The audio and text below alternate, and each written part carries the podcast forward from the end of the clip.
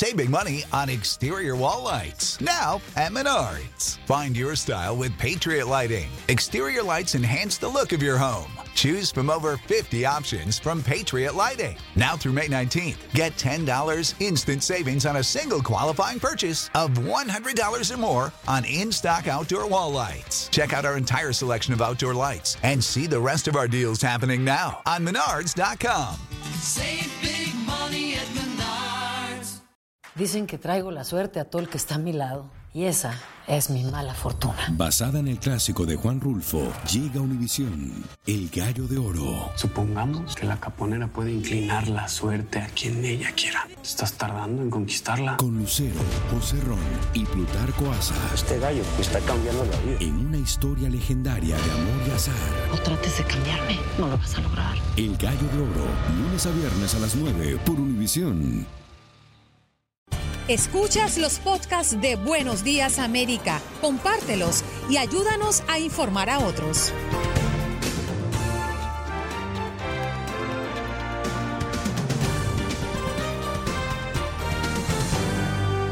En Buenos Días América conversamos con Max Pérez Jiménez de lo que ocurre en Nueva York y en el sur de la Florida, el periodista de Univisión 23 Miami, Jorge Hernández. Hemos dado un repaso también por eh, las últimas noticias desde Orlando con el Capi Oscar Pineda. Disney divulgó el miércoles nuevos detalles sobre las precauciones de seguridad que tomará en los parques temáticos de Florida Central cuando vuelvan a abrir al público el próximo día sábado. También hemos conversado con Jessica Cermeño, periodista de Univisión en México. Tratado USA México contiene disposiciones que cobijan bienes, tecnología y avances en el comercio que no existían en 1994 a propósito de la visita de AMLO a los Estados Unidos y el encuentro con el presidente Trump. Y Raúl Painter desde Houston nos habla de la política en este país y también sobre lo que ocurre en Texas.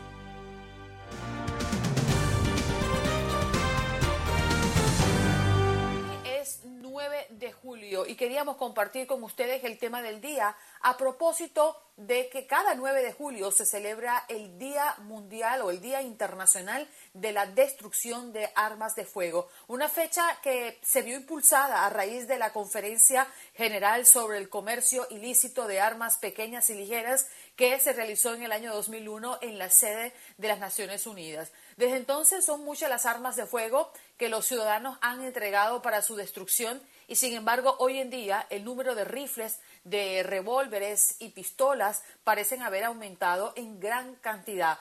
Esta terrible realidad la ha explicado y una y otra vez la Confederación Internacional de Oxfam, quien ha dicho que el Día Internacional de la Destrucción de Armas de Fuego es una fecha en que todos los ciudadanos del mundo suman sus esfuerzos para sacar de circulación una gran cantidad de armas. En promedio, fíjense ustedes, se estima que cada año, un día como hoy, 9 de julio, se logran destruir 800.000 armas de fuego, pero cada vez que se destruye una, se fabrican 10 que vienen a ocupar su lugar.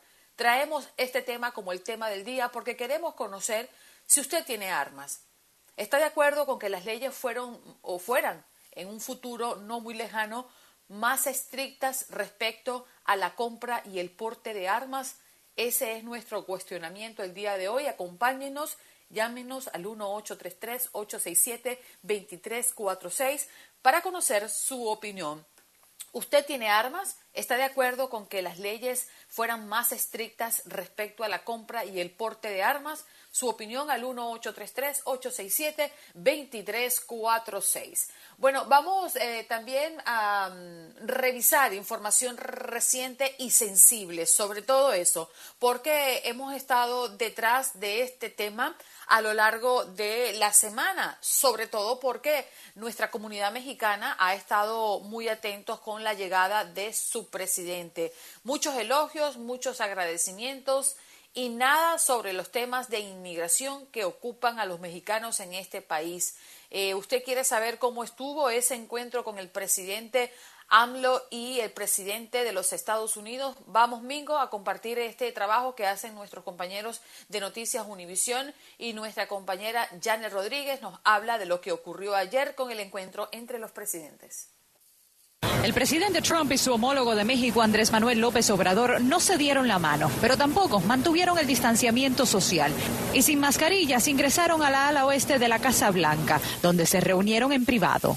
Ambos líderes salieron juntos al Jardín de las Rosas, donde hablaron de la amistad entre ambas naciones y el beneficio del nuevo Tratado de Libre Comercio. El haber conseguido este acuerdo representa un gran logro en beneficio de las tres naciones. El presidente de Canadá, Justin Trudeau, rechazó ser parte del evento. Este acuerdo histórico traerá un sinnúmero de empleos de otras partes a Norteamérica y nuestros países serán los beneficiarios. Con la firma acordaron un futuro de cooperación entre ambas naciones, sin mencionar los insultos del presidente Trump al pueblo mexicano, ni hablar del muro fronterizo. Es que usted nunca ha buscado imponernos nada que viole o vulnere nuestra soberanía. Pero Trump sí ha amenazado a México con que tendrá que pagar por la construcción del muro, con cerrar la frontera si México no detiene la inmigración ilegal e impuso a ese país la estancia de inmigrantes de terceros países. Pero López Obrador insistía. En vez de agravios hacia mi persona y lo que estimo más importante, hacia mi país, hemos recibido de usted comprensión y respeto. Se ve como un momento muy positivo, un- una, una reunión entre presidentes amigos, pero la verdad es que a, a fondo sí hay muchos temas mucho más complicados. Un asesor del presidente de México nos dijo que en las reuniones privadas solo se había hablado del tratado comercial, pero el asesor de Seguridad Nacional de la Casa Blanca asegura que también se discutirá el tráfico humano y el contrabando de drogas. La visita se da a menos de cuatro meses de las elecciones presidenciales. Para críticos, López Obrador ha errado en venir en este momento porque dicen es un aparente apoyo al presidente Trump. Que antes de finalizar la visita, López Obrador dejó claro. En efecto, fallaron los pronósticos, no nos peleamos, somos amigos y vamos a seguir siendo amigos. El presidente López Obrador rehusó reunirse con líderes demócratas o de la comunidad inmigrante mexicana de este país. En la Casa Blanca, Janet Rodríguez, Univisión. De hecho, ha sido el primer viaje al exterior de AMLO, del presidente de México, en 18 meses de gobierno, en los que, bueno, optó por el pragmático para tratar con impredecible Trump, quien en su primera campaña eh, llamó violadores y criminales a los mexicanos y se ha empeñado en construir un muro en la frontera común. Mm, ¿Qué opina usted de este encuentro? Bueno, vámonos con nuestra línea telefónica 1-833-867-2346. Gaspar, buenos días. ¿Cómo amaneces? Sí, buenos días. Buenos días, Gaspar. Buenos días. Adelante. Oye, este, bueno, pues eh, parece que soy el primero otra vez. Ojalá y este mi participación no afecte demasiado, no haga, no haga, no haga enojar mucho a Jaimito. Tranquilo, Espero Gaspar, dale para adelante, dale para adelante. Bueno, este, no, nada más quería hablar sobre lo de Manuel López Obrador. Y yo creo que hay algo más ahí. Eh, esta firma del tratado no era necesaria. El tratado ya había sido ratificado, ya había sido aprobado. Ah, no hay muchos cambios respecto al cambio anterior que había hecho Obama y el principal cambio que más le interesa a Trump es que tiene su firma y no tiene la firma de Obama. No, no, no hay mucha diferencia eh, no se logran muchos cambios. Hay algo ahí por la que, sobre todo López Obrador, está haciendo esto. Es sabido en muchas partes dentro de la Casa Blanca, hay mucha gente que conoce a Trump, que cuando tú quieres algo del señor Trump, la mejor forma de hacerlo y de pedirlo es elogiándolo, llenándolo de halagos, diciéndole todo lo que él quiere oír. Y es lo que está haciendo el presidente de México. Ah, yo creo que se está curando en salud. Él se está asegurando de que si por alguna razón el presidente Trump gana, él tenga una buena relación y pueda tener una un, un mejor trato por parte de él. Se puede ver como una debilidad de López Obrador. Yo lo veo como algo eh, que, trata de ser inteligente, pragmático, como tú dices, y que trata de sacarle algo a Trump.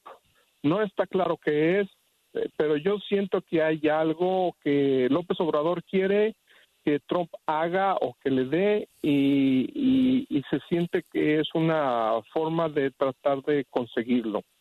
Ah, exactamente no no sabría qué decirlo. Y respecto a, Trump, bueno, tú, tú sabes mi opinión de él. Yo creo que es nefa- nefasta es precisamente por eso. No se puede tener un gobierno que se base en que tú, tú, tú, tú como ciudadano o como presidente de otro país o como quien sea que tenga que resolver algún problema con, con el poder, que en este caso es el señor Trump, tienes tengas que rebajarte e ir y darle elogios y pedirle cosas así como si fuera él una cosa que él es un servidor público, él es una persona que está ahí para tratar de ayudar a la gente, no para que lo ayuden a él. Y, yo creo que es una de las razones por las que su gobierno realmente no es popular. Estamos, estamos viendo una forma de gobierno, para mi entender, equivocada y que no debería de ser. Este, respecto a lo que al tema que tienes de que se destruyan las armas y eso, este, lo estás poniendo en la mesa. Yo no sabía sobre eso del día de la destrucción de las armas. Para mí eso es nuevo y, y- y- y yo creo que que eh, eh, to- toda esa clase de cosas no tiene mucho no mucho resonancia precisamente por eso porque la gente está ahorita con muchos más problemas la pandemia la economía y todo eso y mientras no se resuelvan los grandes problemas del mundo cosas como esas pues van a quedar este en segundo término y no se va a ver mucho avance en eso Bien, Gracias. Gaspar, muchas gracias, gracias, gracias a ti. Y es una muestra del el poco valor que se le da a mm, quizás iniciativas interesantes que podrían trascender si todos ponemos de nuestra parte. Nos quejamos mucho de que en este país la adquisición de armas de fuego eh, es muy fácil, son muy accesibles, que cuando llegan lamentablemente episodios tan lamentables como lo que ocurrió en Orlando, como lo que ocurrió en Las Vegas, como lo que ocurrió en Portland, eh, pues mm, tiene que ver mucho con el acceso eh, fácil de las armas en este país, pues como que nos olvidamos de que esas cosas ocurren y de que hay que atender. ¿Por qué no incentivar un día como hoy? ¿Mm? ¿Qué, tal si esto trasciende gracias al aporte de cada uno de nosotros? Decir en los medios, decir en la casa, decir en las conversaciones, hoy es el Día Internacional de la Destrucción de Armas de Fuego. Creo que si todos reflexionamos y damos ese paso adelante, el mundo indudablemente sería mejor. Hacemos una pausa, regresamos sus llamadas. Joel, voy contigo al regreso, ¿eh? 1-833-867-2346. Hoy nuestra pregunta del día, ¿usted tiene armas? ¿Está de acuerdo con que las le- leyes de este país sean más estrictas respecto a la compra y el porte de armas? Ya regresamos.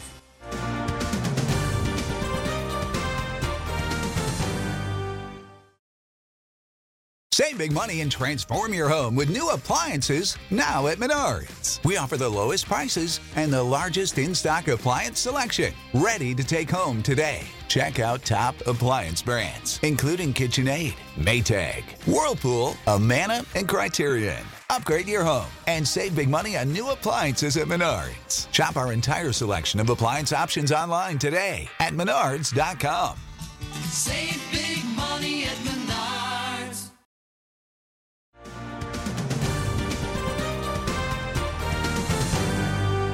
Vámonos con Max Pérez Jiménez, que está listo con las noticias desde Nueva York. ¿Cómo estás, Max? Buenos días. Buenos días, Andrea. Qué placer estar contigo. Hoy Nueva York amaneció lindísimo, soleado, se parece a Miami.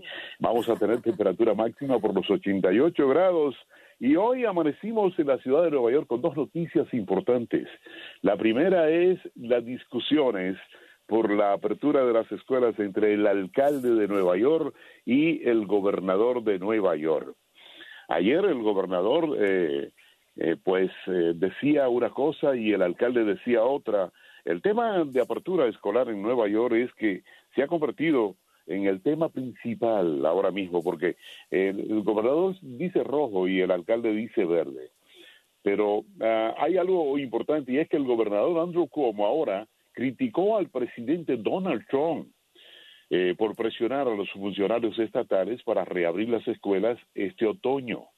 El mandatario fue bien, el gobernador fue bien drástico, eh, argumentando que el gobierno federal no tiene ninguna autoridad sobre el asunto. ¿Y saben lo que dijo Andreina?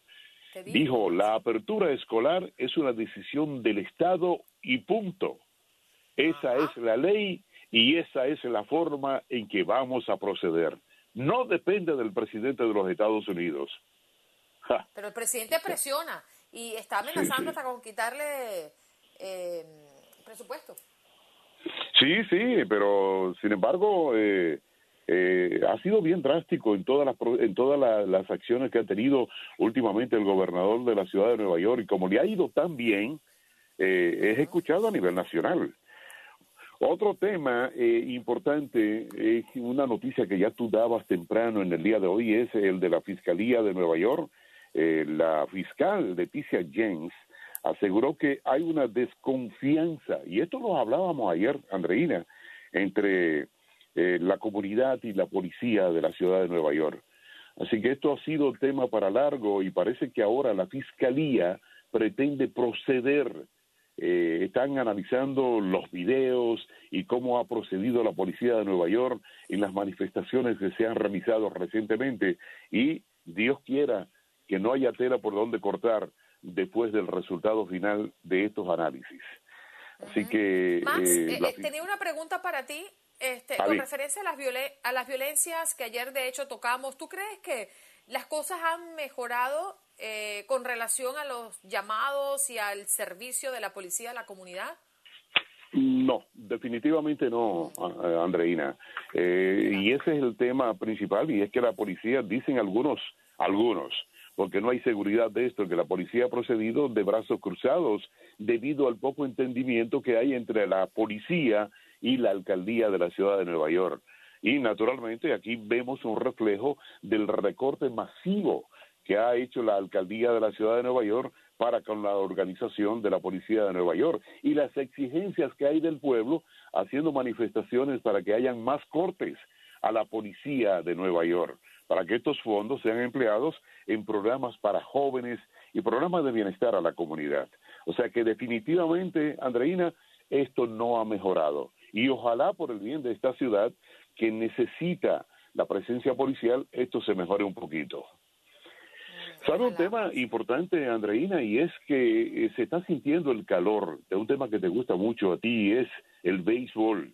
Eh, las prácticas de los Yankees de Nueva York en el Yankee Stadium y las prácticas de los Mets de Nueva York en el City Field, pues como que han encendido eh, la pasión de este deporte y ya ayer se anunció que habrá un juego de exhibición, dos juegos de exhibición entre los Mets de Nueva York y los Yankees de Nueva York será el 18 el primero en el City Field, el cual estaremos transmitiendo por estas ondas y eh, el próximo será el 19 de, de tres juegos que estarán jugando los Yankees de exhibición, dos con los Mets de Nueva York y uno con los Phillies de Filadelfia. Y esto como que subsana un poquito en lo que está pasando, eh, no solamente en la ciudad de Nueva York, Andreina, sino en todos los Estados Unidos.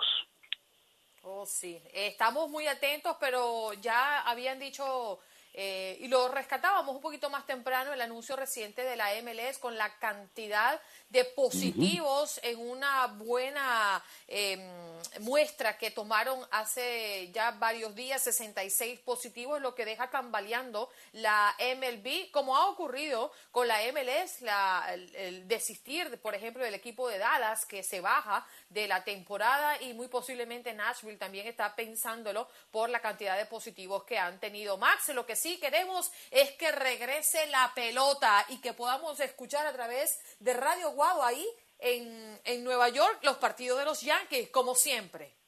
Por supuesto, por supuesto, y en nuestra estación hermana, novi- eh, qué buena, 92.7, los Mex en Nueva York, o sea que que regrese la pelota, Andreina. Sí, señor, que regrese la pelota. Max, un abrazo, gracias por estar con nosotros todos los días. ¿eh? Un abrazo, Andreina, y buen día.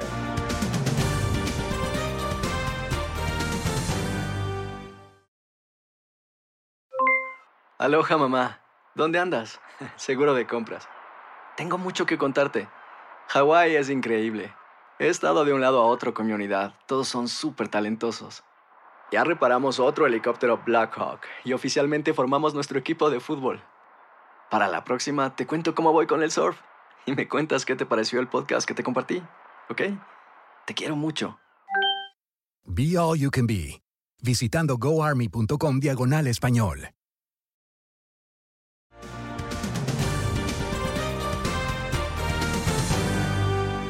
Inmediato al sur de la Florida. Allí se encuentra Jorge Hernández, periodista de Univisión 23 Miami. Jorge, buenos días. ¿Cómo amaneces? Andreina, muy bien, gracias. Saludos a todos tus radioescuchas y feliz jueves. Hoy es 9 de julio. ¿Cómo está todo? Sí, señor, 9 de julio y hoy tenemos sobre la mesa, Jorge, eh, este tema a propósito de que es el Día Internacional de la Destrucción de Armas de Fuego. Eh, cada 9 de julio se celebra en el mundo este día con el propósito de que más personas puedan poner a la orden para destruir las armas, ¿no? Pero bueno, ayer nos quedamos muy cortos contigo con relación al regreso a clase. Nos hablabas desde el testimonio eh, de tu esposa, que es docente y siente un poco de temor, ¿no? También a la hora de exponerse en las aulas. Y con esta presión del presidente Trump, pues también hay como un poquito de, de picante dentro de este tema tan delicado para nosotros. Esto sigue siendo noticia en el sur de la Florida también. Bastante, sobre todo ahora que el presidente Trump ha amenazado con quitarle los fondos a las escuelas que no reabran en el mes de agosto. Aquí el superintendente Alberto Carvalho está desafiante, ha dicho que nosotros no regresaremos a las escuelas a pesar de esas amenazas, a menos que ya el condado esté en fase 2 de reapertura.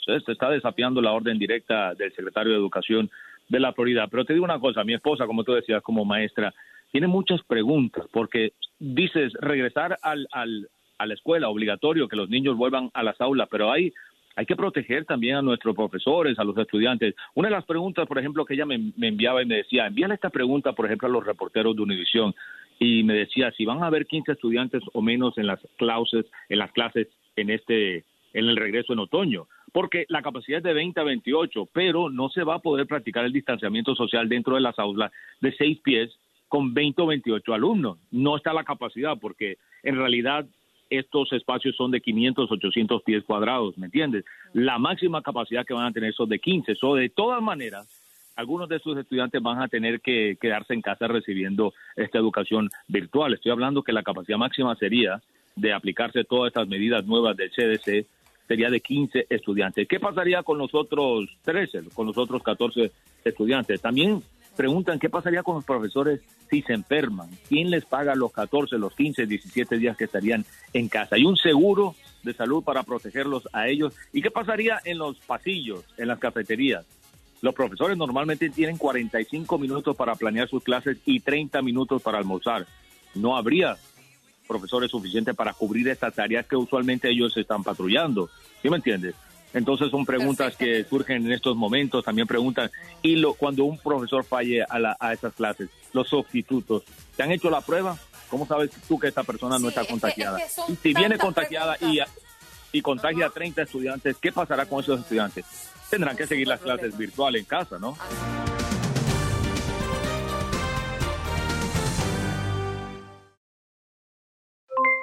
Aloha mamá, ¿dónde andas? Seguro de compras. Tengo mucho que contarte. Hawái es increíble. He estado de un lado a otro con mi unidad. Todos son súper talentosos. Ya reparamos otro helicóptero Blackhawk y oficialmente formamos nuestro equipo de fútbol. Para la próxima te cuento cómo voy con el surf y me cuentas qué te pareció el podcast que te compartí, ¿ok? Te quiero mucho. Be All You Can Be, visitando goarmy.com diagonal español.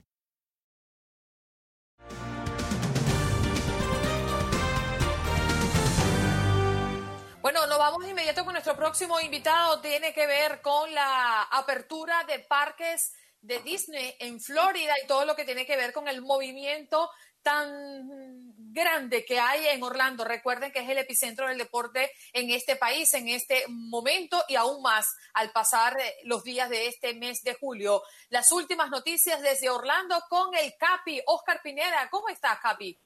¿Cómo estás? Así lo acabas de decir bien, mencionar bien, pues la reapertura, toda una expectativa aquí pues con toda la gente de la Florida Central y el día de ayer estuvimos en esa reapertura donde vemos, bueno, pues medidas de, de, de- de- sanidad, de higiene, pues bastante, bastante este, marcadas, ¿no?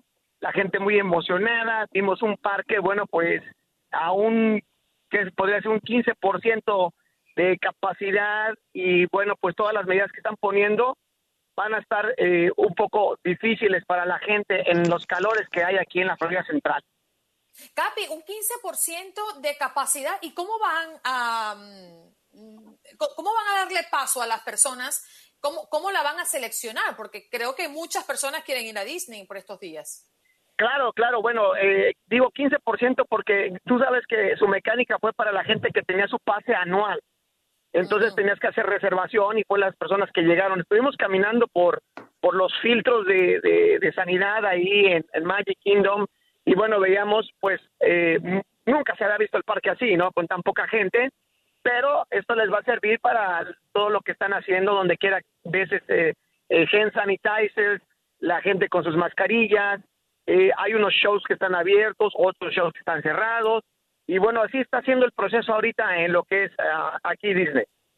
Oye, Capi, tengo una gran curiosidad. Conociendo la dinámica de Disney, que todo lo hace tan bien, que, que toma tantas precauciones y lo menos que quiere Disney por estos días es verse empañado por casos masivos de COVID y de posibles contagios dentro del parque. Toman muchas medidas. ¿Cuáles son esas medidas para entrar, el control? ¿Hay algún tipo de test a la entrada del, del parque? No sé, estoy elocurando. Dime tú. No, no, no, ¿qué no, no, no, sí, tomando? eh, estás en lo correcto, son las medidas que están tomando. Eh, hay como unos cuatro filtros para entrar, cuatro o cinco filtros para entrar al parque y desde que llegas al estacionamiento te toman la temperatura, desde que ya te estacionas, desde que vas a entrar a donde, eh, bueno, ya tienes tu, tu, tu pase para entrar, igual la misma, las- las- las- te revisan todo lo, tu, si traes una mochila, un backpack, y aparte te revisan también la temperatura y te ponen hand sanitizer, o sea, son varios filtros los que tienes que pasar para entrar al parque, tu cubrebocas, y una de las cosas importantes aquí que, bueno,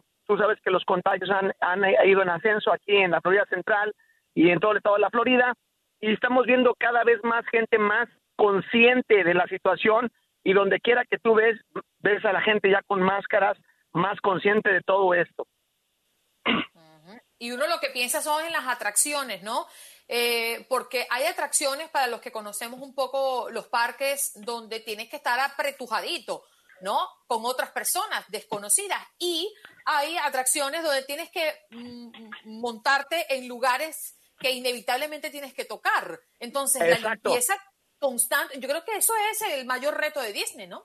Es el mayor reto, la, lim- la limpieza constante ha sido, bueno, la vimos, eh, están a, a todo lo que dan, la distancia social es bien importante y más que nada, como lo acabas de mencionar, en este tipo de, de- de juegos, de rides, como se le conoce, una distancia social que tienen que mantener junto, igual que lo hizo Universal Studios, igual que lo hizo eh, SeaWorld, igual que lo han hecho los parques acuáticos y donde lo importante de todo esto es la distancia social. Mucha gente local se queja de que, bueno, eh, hay unos juegos, la mayoría están cerrados, unos están abiertos, o sea, el parque lo recorres mucho más rápido de lo que era lo usual.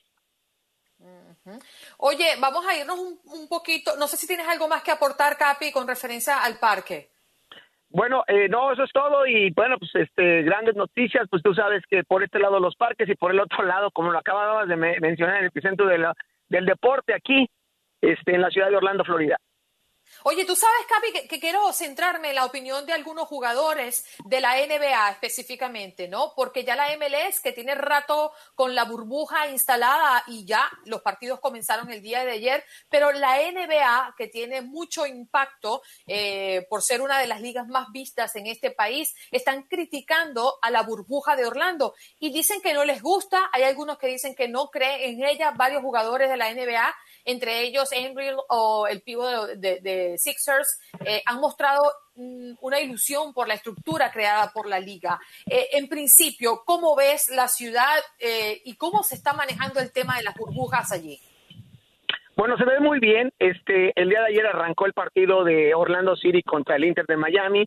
Y bueno, pues igual en el ESPN eh, World Stadium aquí de Disney, Igualmente vemos, pues, este, ya sabes, el protocolo de seguridad, de sanidad, pues bastante, la prensa muy restringida, eh, sin fans, eh, los medios de comunicación totalmente casi aislados. De esto arrancó muy bien, pero bueno, ellos, tú sabes que Disney tiene sus, sus medidas, sería un escándalo que alguien nuevamente saliera totalmente positivo con COVID aquí en lo que es MLS y NBA. Y la NBA llegó el día de ayer y efectivamente, bueno, pues hay unos que están totalmente eh, positivos en cuestión de sus opiniones de, del deporte aquí, de que se lleve a cabo, y otros, bueno, pues esperando a ver prácticamente cuál va a ser la mecánica en cuestiones de, de jugarse aquí, pero la gente está muy positiva, hay mucha eh, expectativa, mucha emoción por parte de la Florida Central de que esta gente juegue aquí, que lleve el deporte acá, y bueno, pues eso sí te puedo decir, están muy inquietos. Ayer vimos gente que las autoridades las estaba pues prácticamente regresando porque extrañan el deporte. El, deporte es esencial y más que nada la NBA y no sé qué otras medidas va a tomar Disney en, cuanto a eso porque ayer llegamos a ver pues este fanáticos en la MLS que querían estar dentro de las instalaciones y eso fue un caos. Para cerrar, Capi, a mí me gustaría hablar de, en líneas generales, cómo está dispuesta eh, la ciudad y, y- y las ciudades que también sirven de dormitorio a propósito de los parques y a propósito del sitio de entretenimiento. Hablo de los restaurantes, cómo está manejando en Orlando el tema de la apertura de los restaurantes y los servicios para aquellas personas que tienen o piensan ir a Orlando, ¿qué se encuentran allá? Bueno, mira, se van a encontrar una, ciudad ya más responsable, como te lo acabo de mencionar. Hemos visto ya más gente más eh, concientizada con esto. Todos usan su mascarilla. Los restaurantes están manejando una cosa muy importante, la, este, la distancia social. Ves la me- una mesa así, una mesa no, una mesa sí, una mesa no, pero todo funciona al 50%. Creo que eh, los restaurantes de Disney y creo que también los hoteles tienen experiencia en eso. Los hoteles ya están abi- abiertos y bueno, prácticamente eh, la gente como que empieza a engranar esta nueva forma y esta nueva mecánica de lo que va a ser el turismo por este por el momento aquí en la ciudad de Orlando, Florida. Bueno, Capi, muchas gracias por estar con nosotros acá en Buenos Días América. Un placer siempre conocer qué pasa en Orlando, ¿eh? Gracias a ustedes y bueno, gracias a toda la gente que nos siempre nos sintoniza.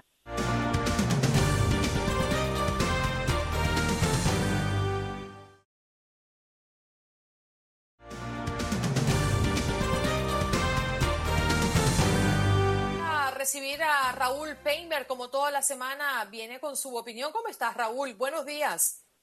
Andreina, muy buenos días. Juan Carlos, muy buenos días. ¿Cómo están? Muy bien, estábamos eh, viendo una conversación que sostuviste con Orlando Sánchez, ex tesorero del condado de Harris y miembro del Partido Republicano a propósito de la cancelación de su convención en la ciudad de Houston. ¿Qué balance podrías eh, darnos de esa conversación, Raúl? Bueno, definitivamente hubo un impacto político, Andreina, ya que el alcalde de Houston, en este caso Sylvester Turner, un demócrata, ordenó debido a razones que para muchos, por supuesto, tienen eh, más que peso.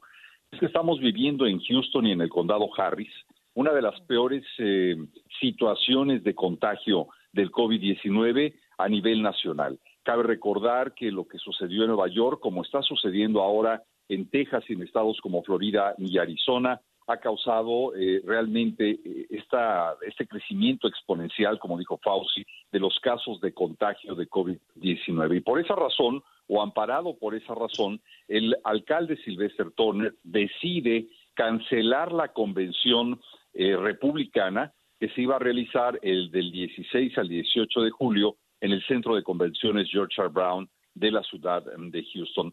Obviamente las reacciones no se hicieron esperar porque los republicanos aseguran, por un lado, que respetarían todas las condiciones sanitarias impuestas tanto a nivel estatal como por eh, los centros de detección y prevención de enfermedades de los Estados Unidos. Algo que es difícil de creer cuando vemos la convocatoria de su eh, candidato y actual presidente a los Estados Unidos, Donald Trump, en reuniones abiertas eh, con muchas personas sin necesariamente guardar dos aspectos claves contra la pandemia, que es el distanciamiento social y el uso de la mascarilla.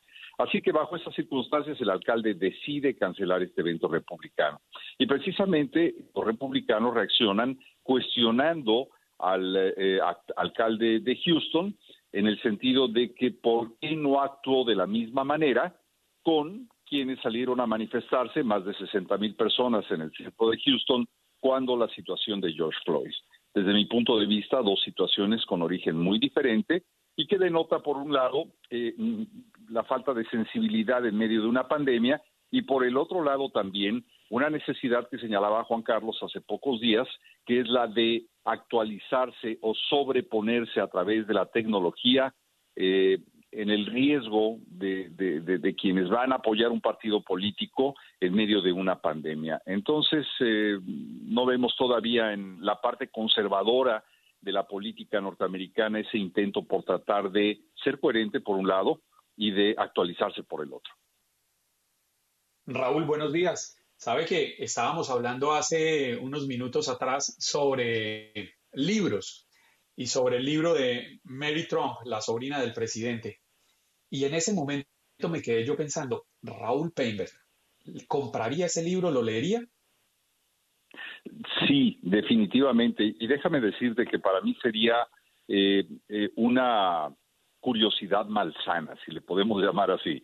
¿Por qué? Porque, bueno, finalmente lo que nos va a dar es un ángulo diferente, muy personal, al que hemos venido analizando que tiene que ver con la vida política, la vida pública de un empresario convertido en político sui generis en los Estados Unidos, que es Donald Trump.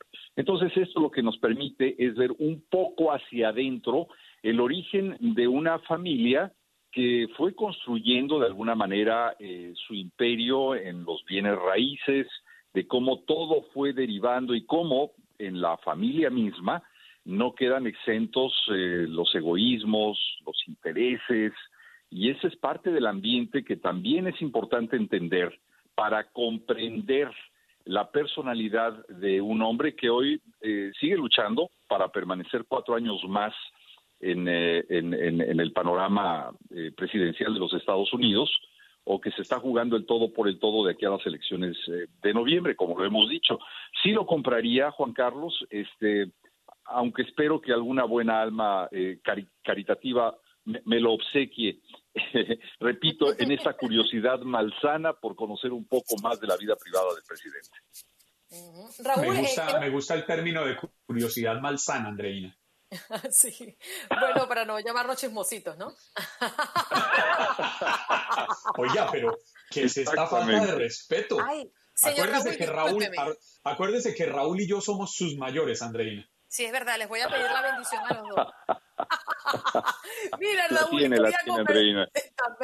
Mira, Raúl, eh, nos, angustia, ha sido un tema recurrente, sobre todo un día como hoy, cuando vemos al presidente Trump presionar para reabrir escuelas mientras aprovecha el coronavirus, ¿no? Para intentar negar asilo a ciertos migrantes. Hay muchos temas alrededor, pero me quiero concentrar un poquito de, eh, con referencia al tema de la vuelta a clases. Y cómo está manejando Texas o algunos condados que puedas reseñarnos a propósito de esto. ¿Están atendiendo a la presión del presidente? Bueno, más que atender, Andreina, eh, han venido dando de alguna manera eh, a conocer sus estrategias, qué es lo que van a hacer frente a la pandemia y realmente se ven sorprendidos por este anuncio realizado el día de ayer por el presidente Donald Trump. Fíjate algo muy importante. Eh, no cabe duda de que vivimos eh, dos mundos. En México todas las primeras planas tienen que ver con la visita del presidente López Obrador y su encuentro con el presidente Donald Trump. En Estados Unidos no hay un solo periódico, de, es decir, de, renombre, de prestigio, eh, que mencione el encuentro de ambos mandatarios, pero sí la decisión del presidente Donald Trump de amenazar a los distritos escolares con retener estos fondos federales en caso de que no reabran para el mes de agosto, es decir, para el inicio eh, del otoño, este siguiente eh, ciclo escolar. Entonces, esto realmente ha preocupado mucho, no solamente a los distritos escolares o a las autoridades, sino a padres de familias y estudiantes que no ven una disminución en el número de casos de contagio, tal y como lo ha dicho Fauci, el especialista, el, eh, eh, el SAR de esta lucha contra el eh, coronavirus. Entonces, naturalmente, aquí encontramos una inconsistencia grave que confunde una vez más a maestros, a sindicatos de maestros, a directivos de los distritos escolares, a padres de familia y alumnos.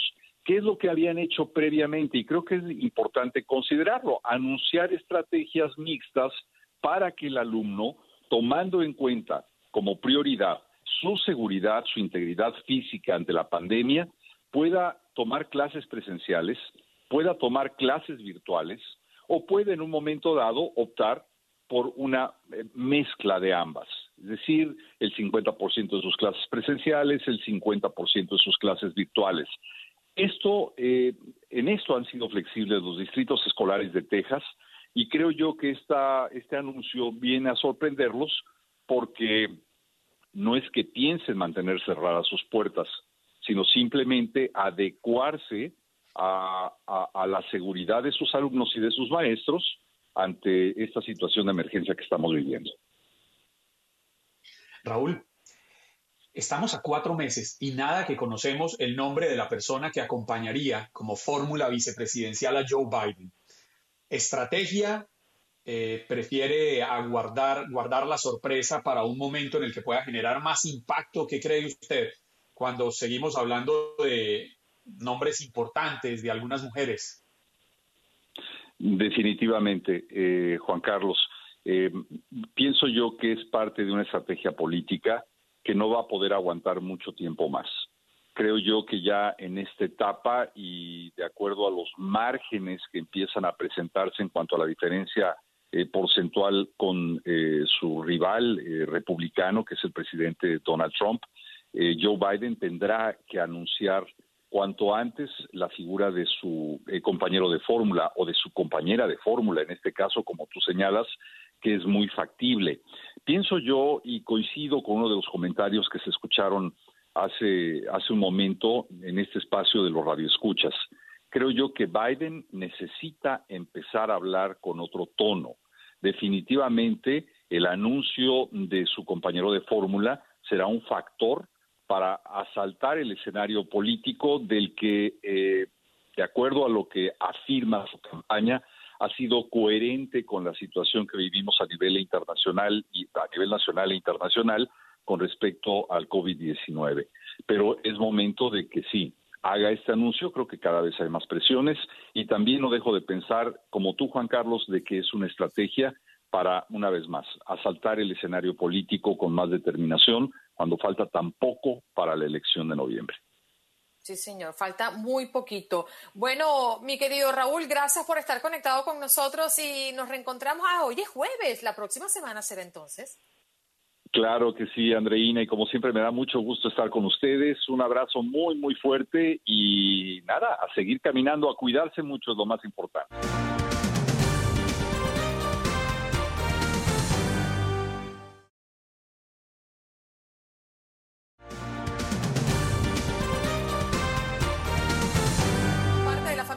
Univisión, Jessica Cermeño, periodista de Univisión en Miami, tratando el tema de la llegada de AMLO a este país y cómo se ha recibido o manejado la noticia desde México. Jessica, muchas gracias por estar con nosotros. Gracias a ustedes. Eh, sin duda una visita histórica por muchas razones. Eh, que termina pues el día de hoy porque López Obrador ya está en el aeropuerto de Washington para regresar a abordar un vuelo comercial como llegó aquí eh, y regresar a México. ¿Cuál es el balance que hacen los mexicanos a propósito de todo lo que pudimos ver el día de ayer con el encuentro al presidente Trump? Mire, entre los mexicanos hay dos posiciones muy claras. para los seguidores de López Obrador, esta visita ha sido un éxito porque los dos presidentes fueron sonrientes y como lo dijeron en su última declaración conjunta, ellos son amigos contra todos los pronósticos, ¿no? Y, la gente lo que, que sigue a López Obrador lo que dice es que se tenía que hacer esta visita, que estuvo muy bien que se, que se abordara sobre todo el tema del tratado comercial y, y, las cuestiones económicas, porque Estados Unidos es un socio comercial muy importante para México. Esa es la primera postura. Por supuesto, están los otros mexicanos, la otra postura, que dicen que fue una visita que no tenía sentido en tiempos eh, electorales en Estados Unidos en donde además no se tocaron los temas más importantes para los mexicanos, como tiene que ser, eh, como debe la migración, eh, no se pidió respeto para los mexicanos, porque si ustedes ven los discursos de ayer, incluso el presidente López Obrador dijo que Trump había tratado a los mexicanos con mucho respeto. Y eso molestó sobre todo a los que están en contra de que México tenga una posición suave hacia Estados Unidos, creen que se podría ganar más teniendo una posición clara. Entonces, están esas dos posturas intocables. También eh, molestaba mucho que otra vez un presidente mexicano tuviera que ver en la elección presidencial estadounidense. Recordemos en 2016 cuando Peña Nieto invitó a Donald Trump a México cuando todavía era candidato presidencial y le dio eh, trato de jefe de Estado.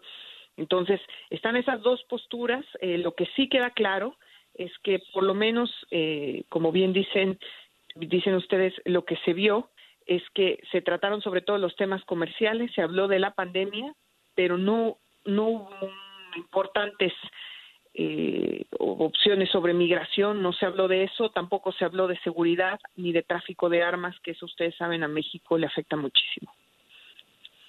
Óigame, eh, Jessica, buenos días. ¿Y hablarían del muro? Pues mira, Juan Carlos, yo creo que en la experiencia que tenemos eh, sobre lo que ocurre en la Casa Blanca es que a veces nos enteramos días después y gracias al presidente Donald Trump. Entonces, a veces eh, él tiene encuentros con gobernantes. Perdóneme que me ría, pero, tiene toda la razón. Es increíble. No, habrá, es que, es que eh, digamos que todo ha sido cordialidad hasta ahora y después nos vamos enterando de los detalles. Ya ha pasado en otras veces, eh, otras veces con el presidente estadounidense, entonces necesitamos estar atentos a ver qué ocurre. También es cierto, insisto, que, que todo esto ocurra en, tiempos electorales en, Estados Unidos, pues sí le da a, a Trump una menor posibilidad de decir lo que se le viene primero a la cabeza o lo que de verdad piensa. Lo que sí hay unos indicios claros, por ejemplo, ayer Stephen Miller, este creador de la dura política migratoria de Donald Trump, estaba ahí sentado en la en la cena en honor al presidente mexicano junto con los empresarios de ambos países y funcionarios. Entonces, pues habrá que ver si todo fue verdaderamente cordialidad. Los presidentes se regalaron cada uno un bat de béisbol. A mí me llamó muchísimo la atención porque es el mismo regalo de los dos lados. Que eh, eso refleja muchísimas semejanzas entre ambos presidentes, más allá de cualquier tipo de creencia. Entonces, pues habrá que esperar y habrá que esperar a ver qué tipo de consecuencias hay. Por lo pronto, Joe Biden en un, en un tuit ayer recalcó que en 2016 Donald Trump había iniciado su campaña presidencial diciendo que los mexicanos eran unos violadores. Bueno, éramos unos violadores porque yo soy mexicana. Entonces, pues habrá que ver qué pasa, ¿no? Eh, lo cierto es que ayer pura cordialidad. Exactamente, y ese creo que fue el punto central de la crítica, ¿no? Em, e, el halago, el, que ahora estamos mejor que nunca. Eso de que eh, el presidente Trump dice ante los medios y ante todo el mundo, nuestra relación está mejor que nunca. ¿Consideras que es un mensaje a García? Pues es que, es que sin duda es es un mensaje importante, ¿no? que me parece que, las cuestiones económicas son primordiales para ambos países porque en este momento las economías de ambos necesitan del otro para poder crecer. De hecho, en la, en la cena eh, de que terminó con toda la jornada de, de ayer, eh, muchos empresarios de ambos lados mostraron su interés en las inversiones eh, en los países, que eso es muy necesario para reactivar la economía y desde ahí fue que López Obrador dio toda esta justificación para venir en este momento a Washington, a la Casa Blanca. Habrá que ver, insisto, qué tanto de verdad se concreta de lo que de lo que se puede de, lo que se dijo ayer, ¿no? Eh, eh, habrá que ver qué, qué mensaje, el mensaje lo que querían dejar claro me parece que lo hicieron y en eso no tenemos gran novedad, ¿no? Que están unidos, además que son amigos, porque se dijeron amigos uno al otro, pero no se sabe si eso sea suficiente para que pues ellos cumplan los objetivos. Lo que lo que sí insisto es que la gente que no estaba de acuerdo con esta visita y que creía que se tenían que tratar otros temas además de economía, en este momento están más molestos que antes de la visita. ¿Eso funcionará? ¿Eso no funcionará? ¿Esto impactará en las elecciones en Estados Unidos? Pues son preguntas. El mensaje, pues claro, el mensaje sí es el que querían dar. Y podríamos eh, tratar de adivinar, de imaginar en qué porcentajes están divididos quienes están a favor y quienes están en contra de la visita del presidente López Obrador a su homólogo estadounidense Donald Trump?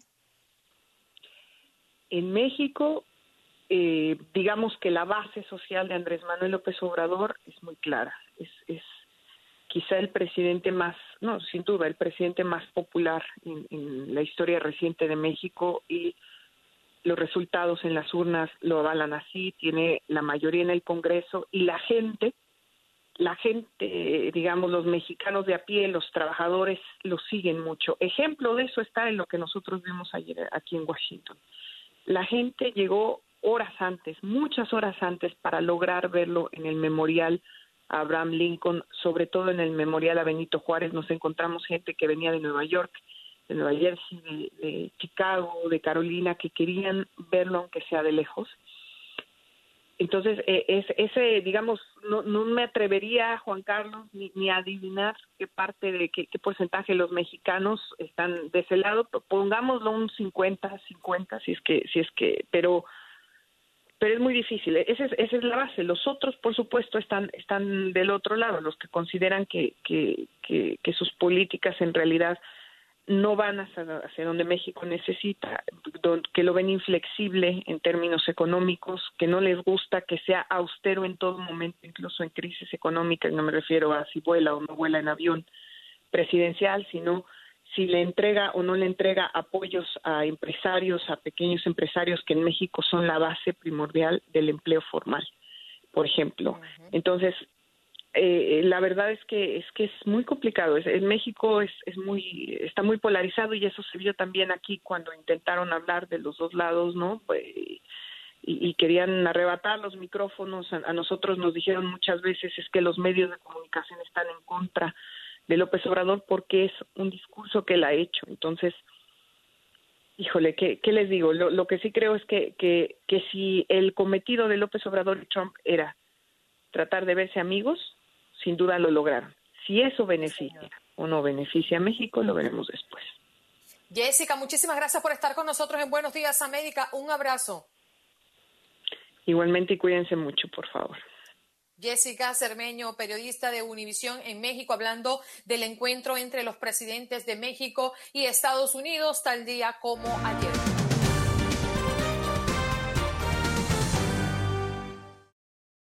Aloha mamá. Sorry por responder hasta ahora. Estuve toda la tarde con mi unidad arreglando un helicóptero Black Hawk. Hawái es increíble. Luego te cuento más. Te quiero. Be All You Can Be, visitando goarmy.com diagonal español.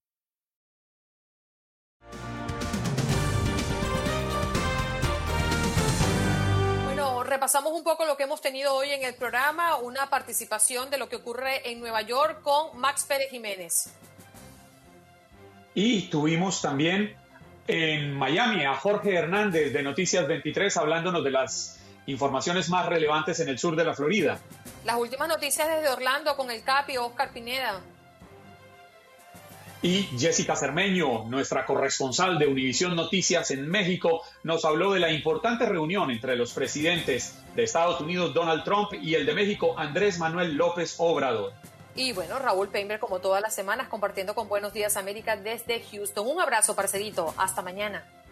Mi querida Andreina, a usted un abrazo. Que tenga un muy buen y maravilloso día. A todos ustedes, gracias por recibirnos en sus casas. Recuerden que la cita mañana, viernes 10 de julio, aquí en Buenos Días América, su show matutino por TUDN Radio de Univisión, desde las 6 de la mañana, con la gran Andreina Gandica que los estará esperando para que llamen, para que escriban, para que se conecten y nos permitan acompañarlos una mañana más. Chao, Dios los bendiga. Bye bye, hasta tomorrow.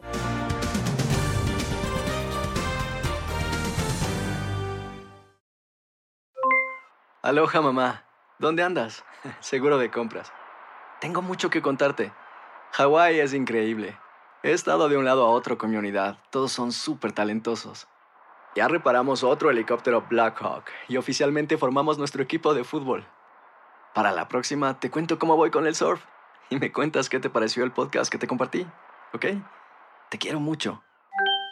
Be All You Can Be, visitando goarmy.com diagonal español.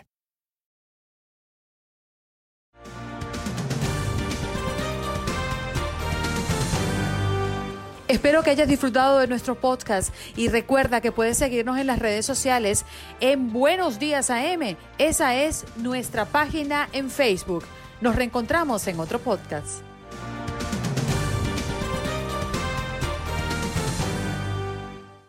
Aloha mamá. Sorry por responder hasta ahora. Estuve toda la tarde con mi unidad arreglando un helicóptero Black Hawk. Hawái es increíble. Luego te cuento más. Te quiero. Be All You Can Be, visitando goarmy.com diagonal español. Dicen que traigo la suerte a todo el que está a mi lado. Y esa es mi mala fortuna. Basada en el clásico de Juan Rulfo, llega Univisión, El Gallo de Oro. Supongamos que la caponera puede inclinar la suerte a quien ella quiera. ¿Estás tardando en conquistarla? Con Lucero, José Ron y Plutarco Asa. Este gallo está cambiando la vida. En una historia legendaria de amor y azar. No trates de cambiarme, no lo vas a lograr. El Gallo de Oro, lunes a viernes a las 9 por Univisión.